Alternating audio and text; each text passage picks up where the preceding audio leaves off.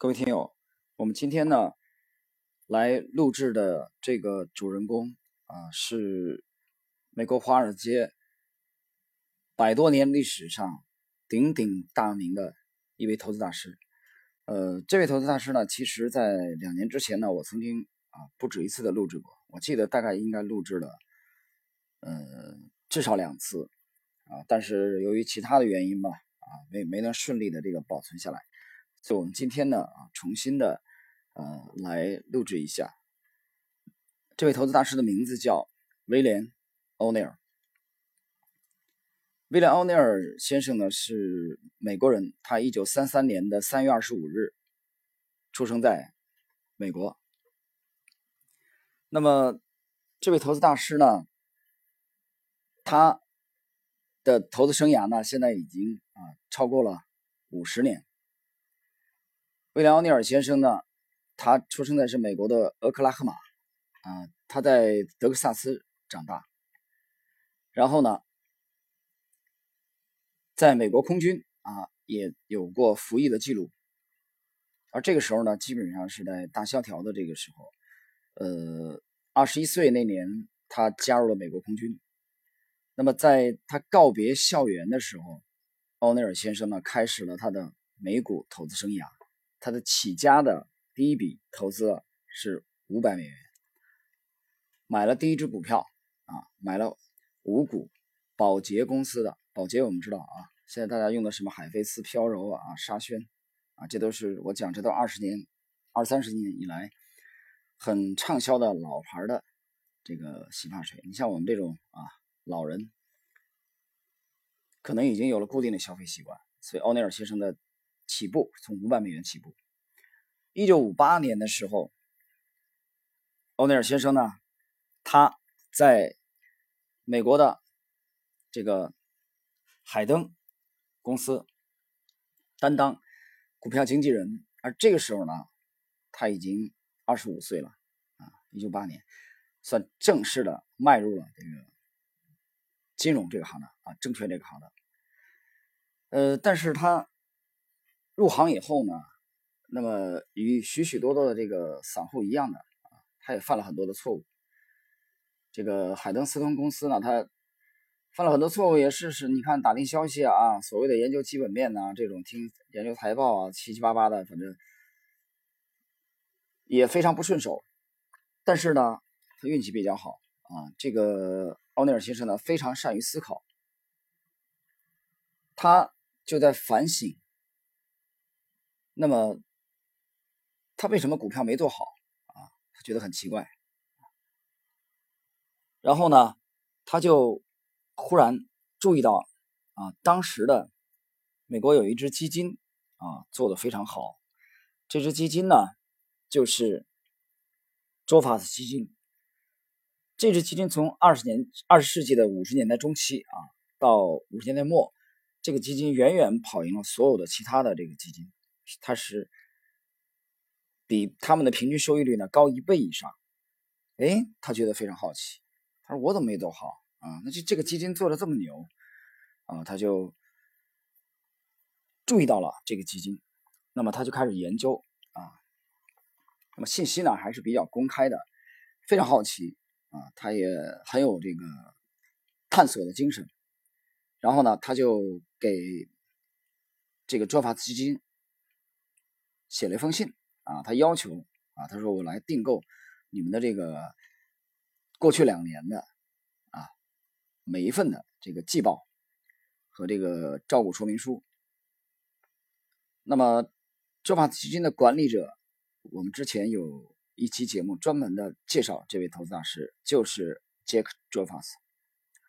杰克·卓法斯率领两个土耳其小伙子啊，仅仅依靠图表。打败了这个市面上当时美国绝大多数的基金啊，独占鳌头。所以这个奥尼尔非常好奇啊，他这个这个做法是怎么回事啊？他他为什么这么牛啊？他就开始研究。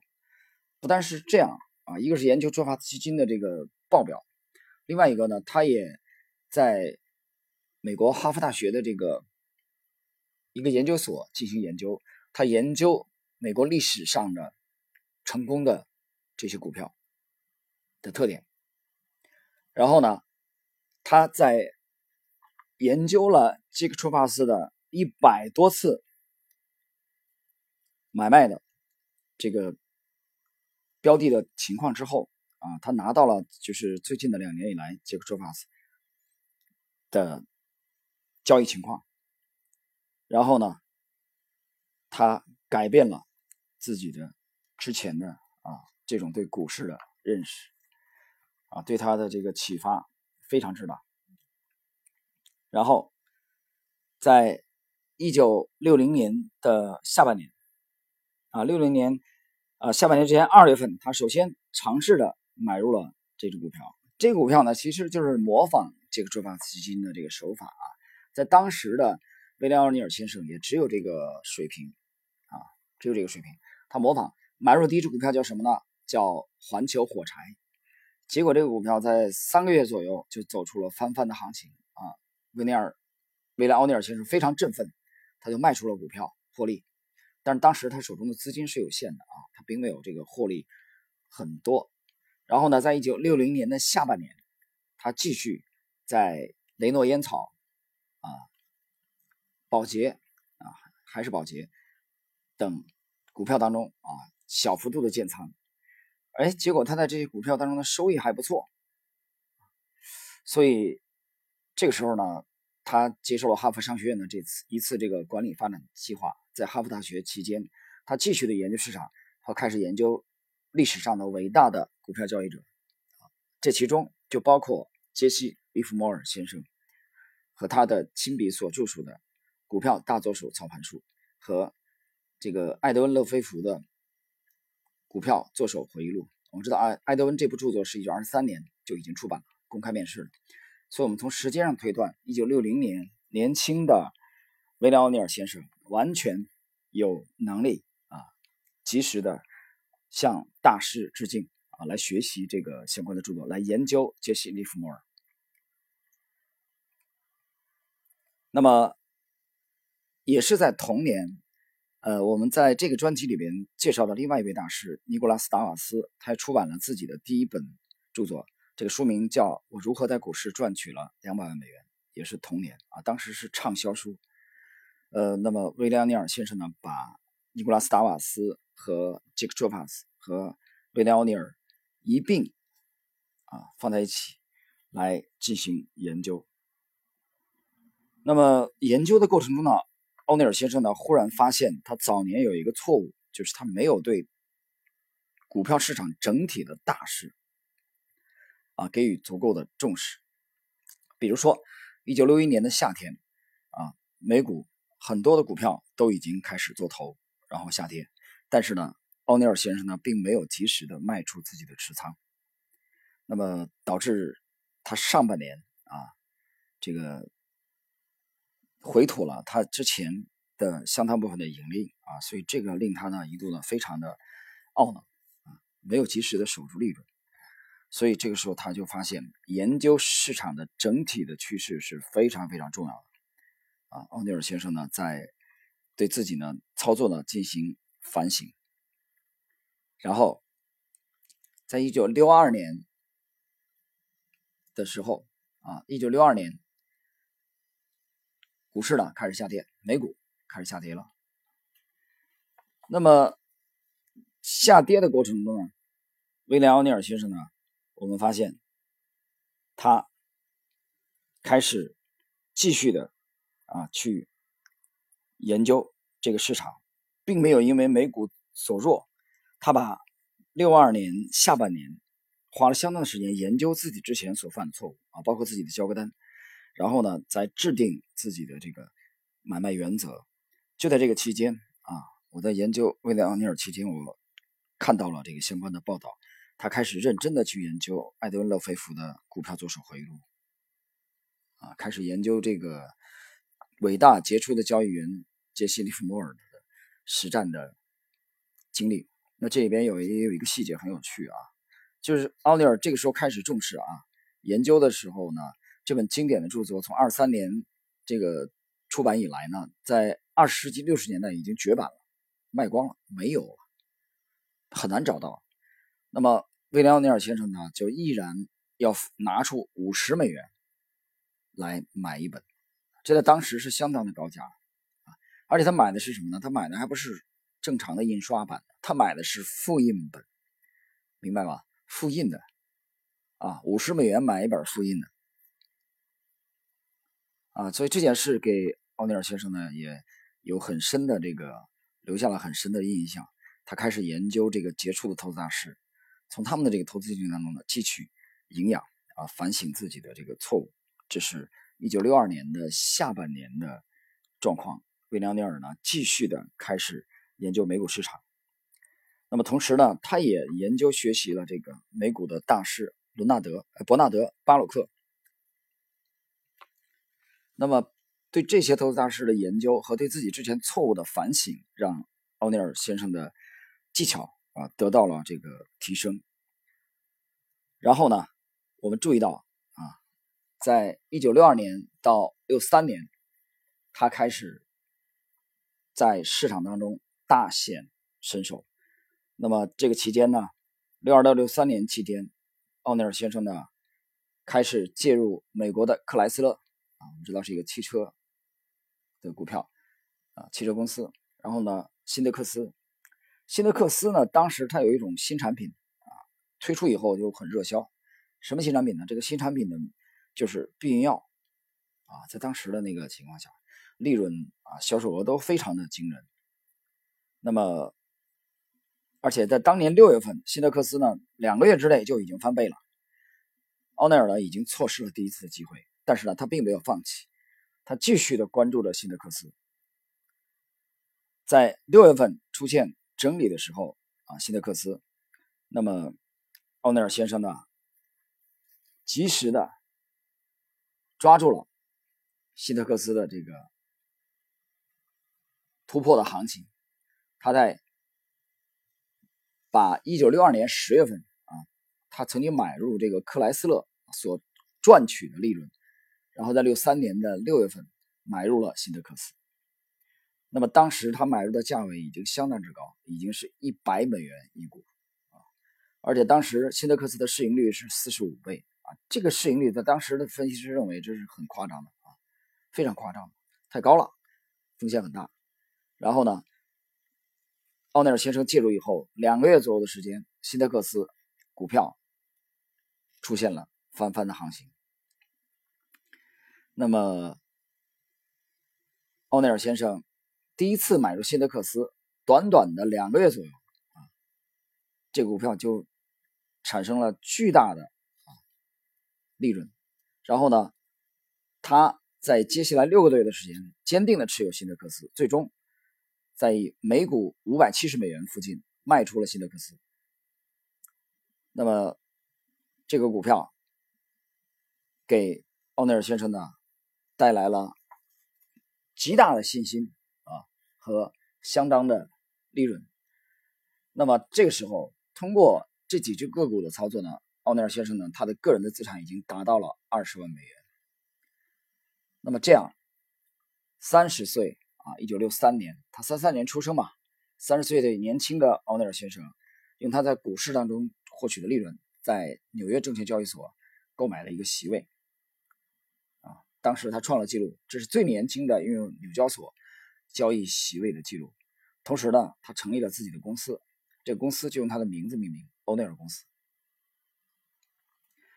然后，他开始继续的在股市当中这个交易，同时呢，不断的去研究啊市场和反省自己的这个之前犯过的错误，通过对投资大师的具体的研究。那么，在这个期间呢？啊，欧尼尔先生结合自己的这个实际的经历啊，也形成了自己固定的投资风格。呃，通过对欧尼尔的研究呢，我们发现他就是一个集中持股的经典的代表。那么在这个系列专辑里面，我曾经有几期是介绍这个查理芒格和沃伦巴菲特，大家有兴趣的可以去听一下啊，就在我们这个同一个专辑里边。那么这两位也都是。非常典型的集中持股的啊投资大师。那么在这个期间，奥尼尔先生呢，逐渐的形成了自己的投资的这个风格啊。他的投资投资风格呢，他把他的投资风格呢进行了相当的这个总结。那么他把他的投资理念总结为了啊几个英文字母，这几个英文字母呢，分别是 C A N S L I M，合起来就是 Canslim。那么它每一个字母呢，都代表相对应的这个选股原则。比如说第一个字母，我们从第一个开始啊，Canslim 的 C A N S L I M，第一个 C 是最近的季度的盈利。奥尼尔先生要求他的目标个股要具备最近季度的这个盈利比上年同期同比有大幅度的增长，啊，这第一点。第二，每股收益这个增长率就是 A，啊，每股收益增长率要在不低于百分之二十五啊，百分之二十五到百分之五十，具有稳定性和持续性，这是 A 第三个字母。第三个字母是 N。N 代表着什么呢？N 代表了新产品啊，要么比如希德克斯啊，避孕药是个新产品，比如新的管理方法啊，比如创新高，股价创新高，这个 N 啊，N 对应的其实就是 New，N E W，新的啊，新颖新产品，这是第三个字母啊。我们看第四个字母 S，S 呢代表的是这个流通盘啊，市值。和成交量的情况，那么 S 呢？这里边呢，其实它主要指的是尽量选择一些小盘的股票啊。当然，这是在那个时候啊，五十年前啊，欧尼尔先生的这个经验啊。我们暂且这么一听，S 代表小盘股，L，L 代表行业当中的地位啊，是否是龙头啊、领涨？其实这个其实就是等于 leader 啊，leader，L E A D E R。啊，尼克尼克松有这个同名的专著嘛？啊，领袖们啊，领导者，L 指的就是龙头，龙头在市场当中的龙头，领涨的龙头，或者行业的龙头。下一个字母 I，这个代表什么呢？代表有机构参与啊，机构参与，机构关注度。下一个字母 M，M 代表什么？大盘啊，就整个市场的 market 市场啊，整个这个市场是牛还是熊？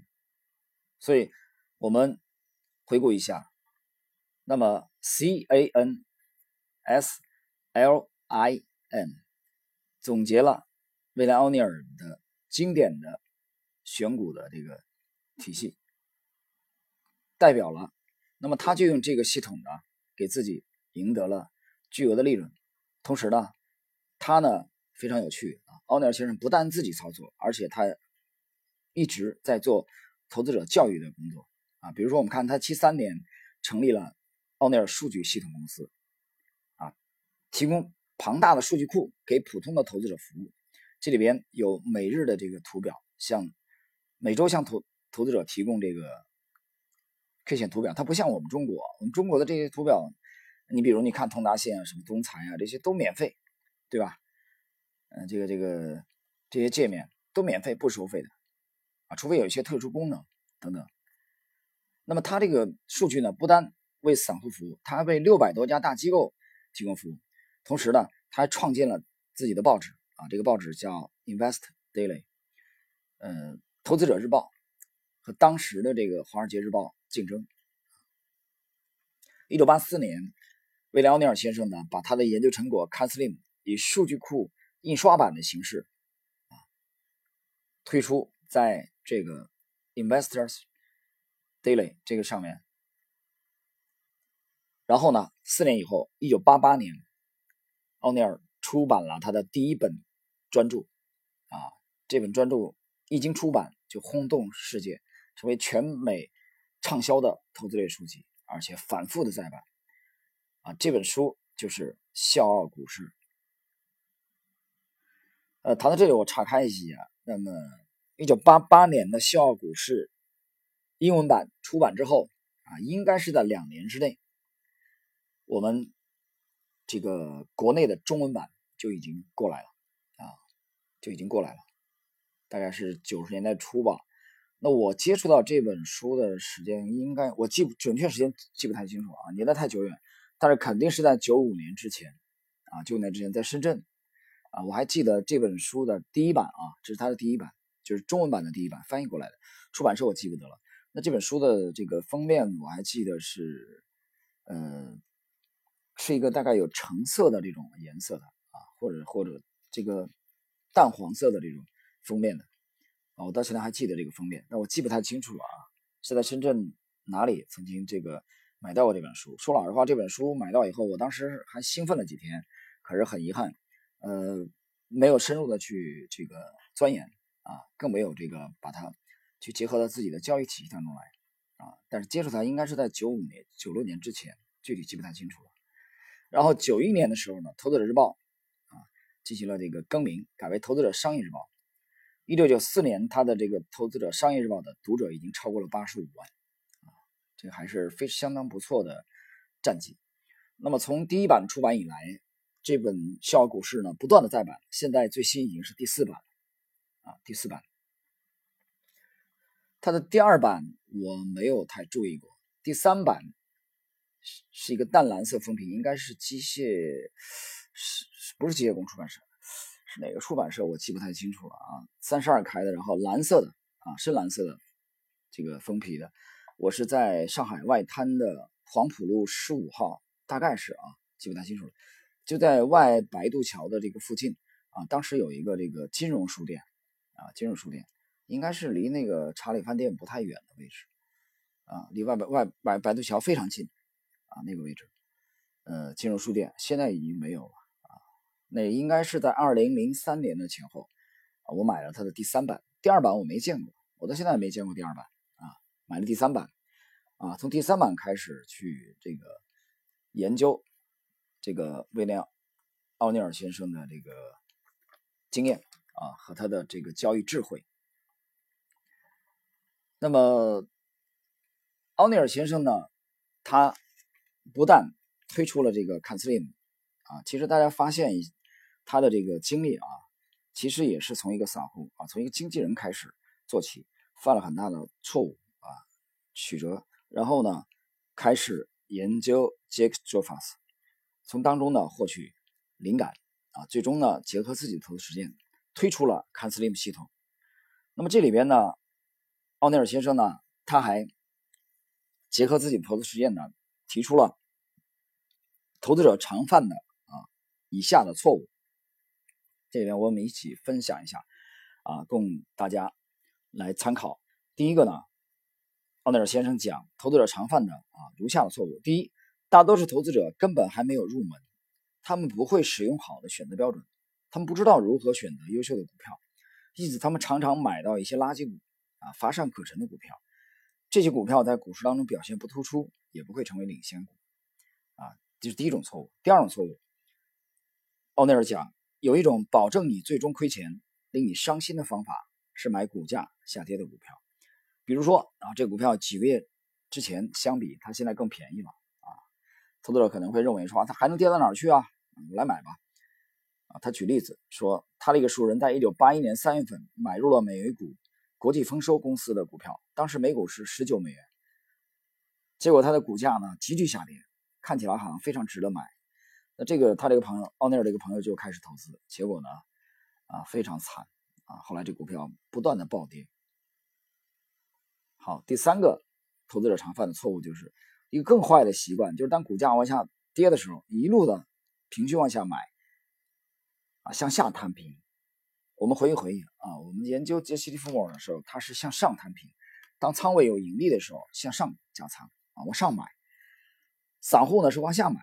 比如说四十块买的股票套了啊，跌到三十块，追加买，结果平均一下成本摊到三十五，你很爽，跌到二十五继续买，成本太低了，越买越惨，越惨越买，最终哦吼，好，我们看第四个错误，公众常犯的错误。一般他都喜欢买绝对价位很低的便宜的股票啊，他自认为很聪明，说这样我可以买很多啊，比如说啊，可以买这个一万股、两万股，觉得这个心理的安慰。而且他们对高价股非常的恐慌啊，天生的排斥，这是一种极端幼稚的散户的思维。他的股票价位能这么低，一定是有他的道理的。我经常讲。吉利啊，十万块钱不到，前一年可能五六万买一辆啊，奔驰一百多万、两百万，可能最啊最好的迈巴赫，我看了一下，大概卖到前一年，我这数据不一定不一定准啊，大概十年以前啊，最好的迈巴赫卖到六百多万人民币一辆，都是四个轮子，你奔驰再牛逼也是四个轮子啊，你这个宾利也是四个轮子。捷豹也是四个轮子啊，法拉利也是四个轮子，你能多牛逼啊？一辆车卖一千万人民币，六百多万人民币。我吉利也是车啊，我也四个轮子，我也有窗户啊。奇瑞我也四个轮子，为什么我只能卖几万？市场给你定价，那为什么有人就愿意六百多万去买迈巴赫呢？对不对？劳斯莱斯。为什么呢？一定是有它的合理性。好，我们再来看第五种错误，就是一些新手他想想在股市上发财，想赚钱，想发的快，发的多，但是呢，他不想做研究，不想做准备，啊，不想。那天我跟一个广东朋友聊，他觉得他的行业很成功，很牛逼啊，我到股市来我也应该赚钱，每天都有飘红的股票，熊市里也有，对吧？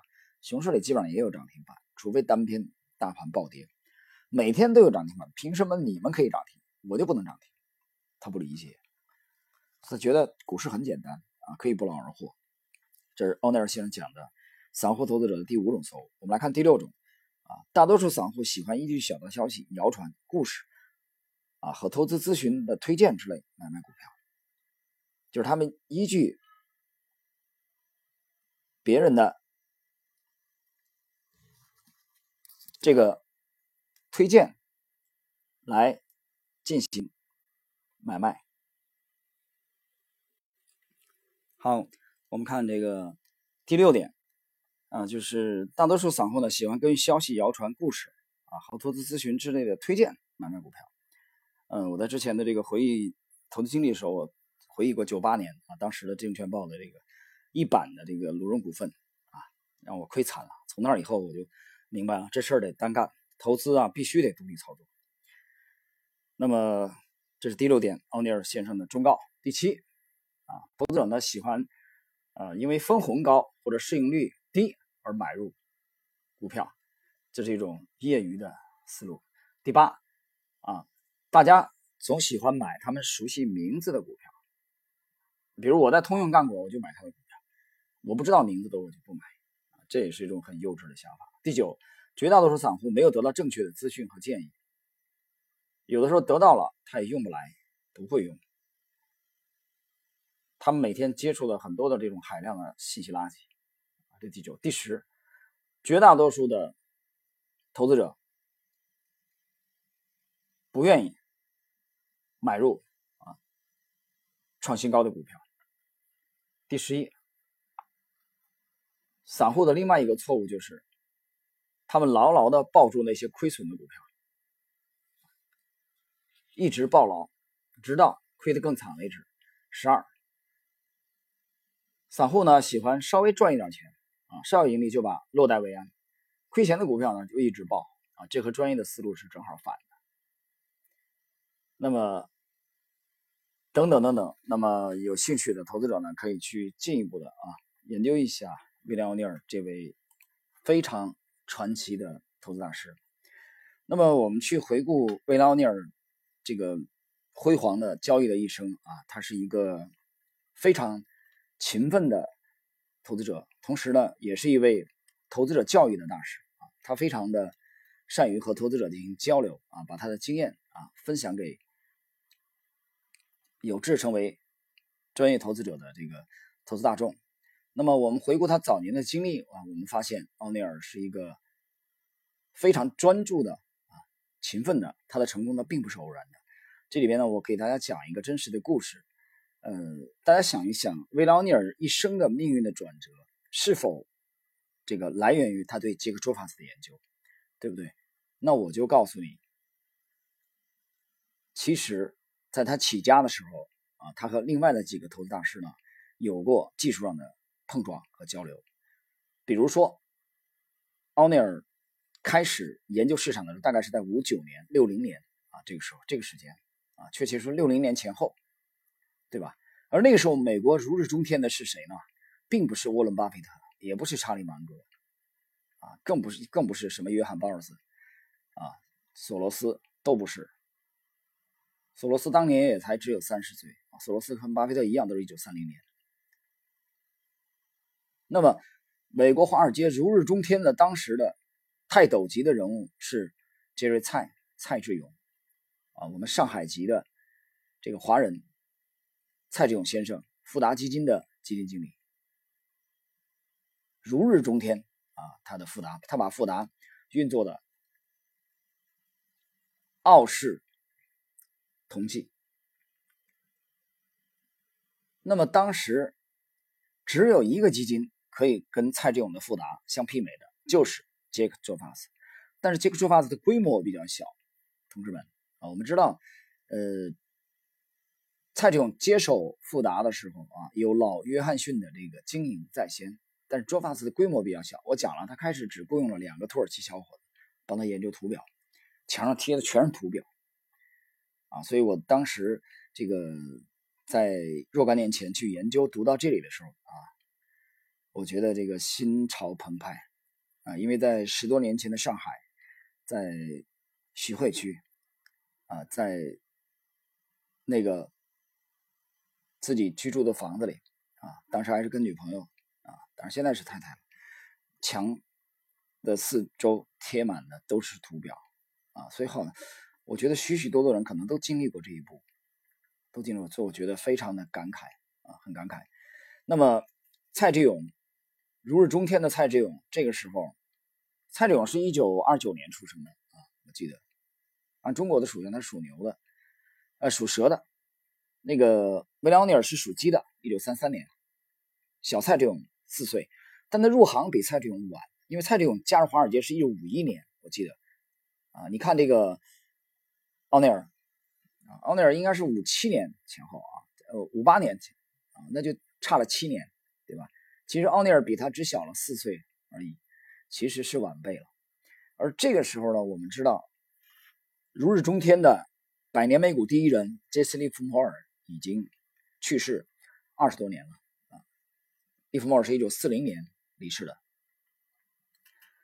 所以，那么当华尔街金童福达基金的基金经理蔡志勇先生啊，他有一天在波士顿总部工作的时候啊，他结识了一位当时从哈佛这个商学院毕业的啊，就是这个海德斯通公司的这个分析师。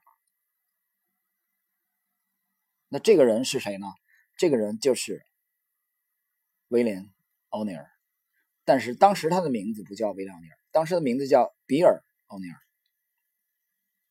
那么这样的话，其实三位巨头，这个 j o f a s 啊，这个 j o f a s 比杰瑞·蔡年长十六岁啊，应该是属牛的这个 j o f a s 那么杰瑞·蔡是一九二九年属蛇的。维莱奥尼尔，一九三三年属鸡的，这三位巨头，美股的巨头，在六十年代初，啊，就这样有了交集，而且他们彼此之间的友谊持续了将近四十年，啊，那么这里边呢，学历啊，我们说这按我们的这个观念讲学历，学历最高的是维莱奥尼尔，当时他是一个初出茅庐的小伙子，去拜访当时已经如日中天的杰瑞泰。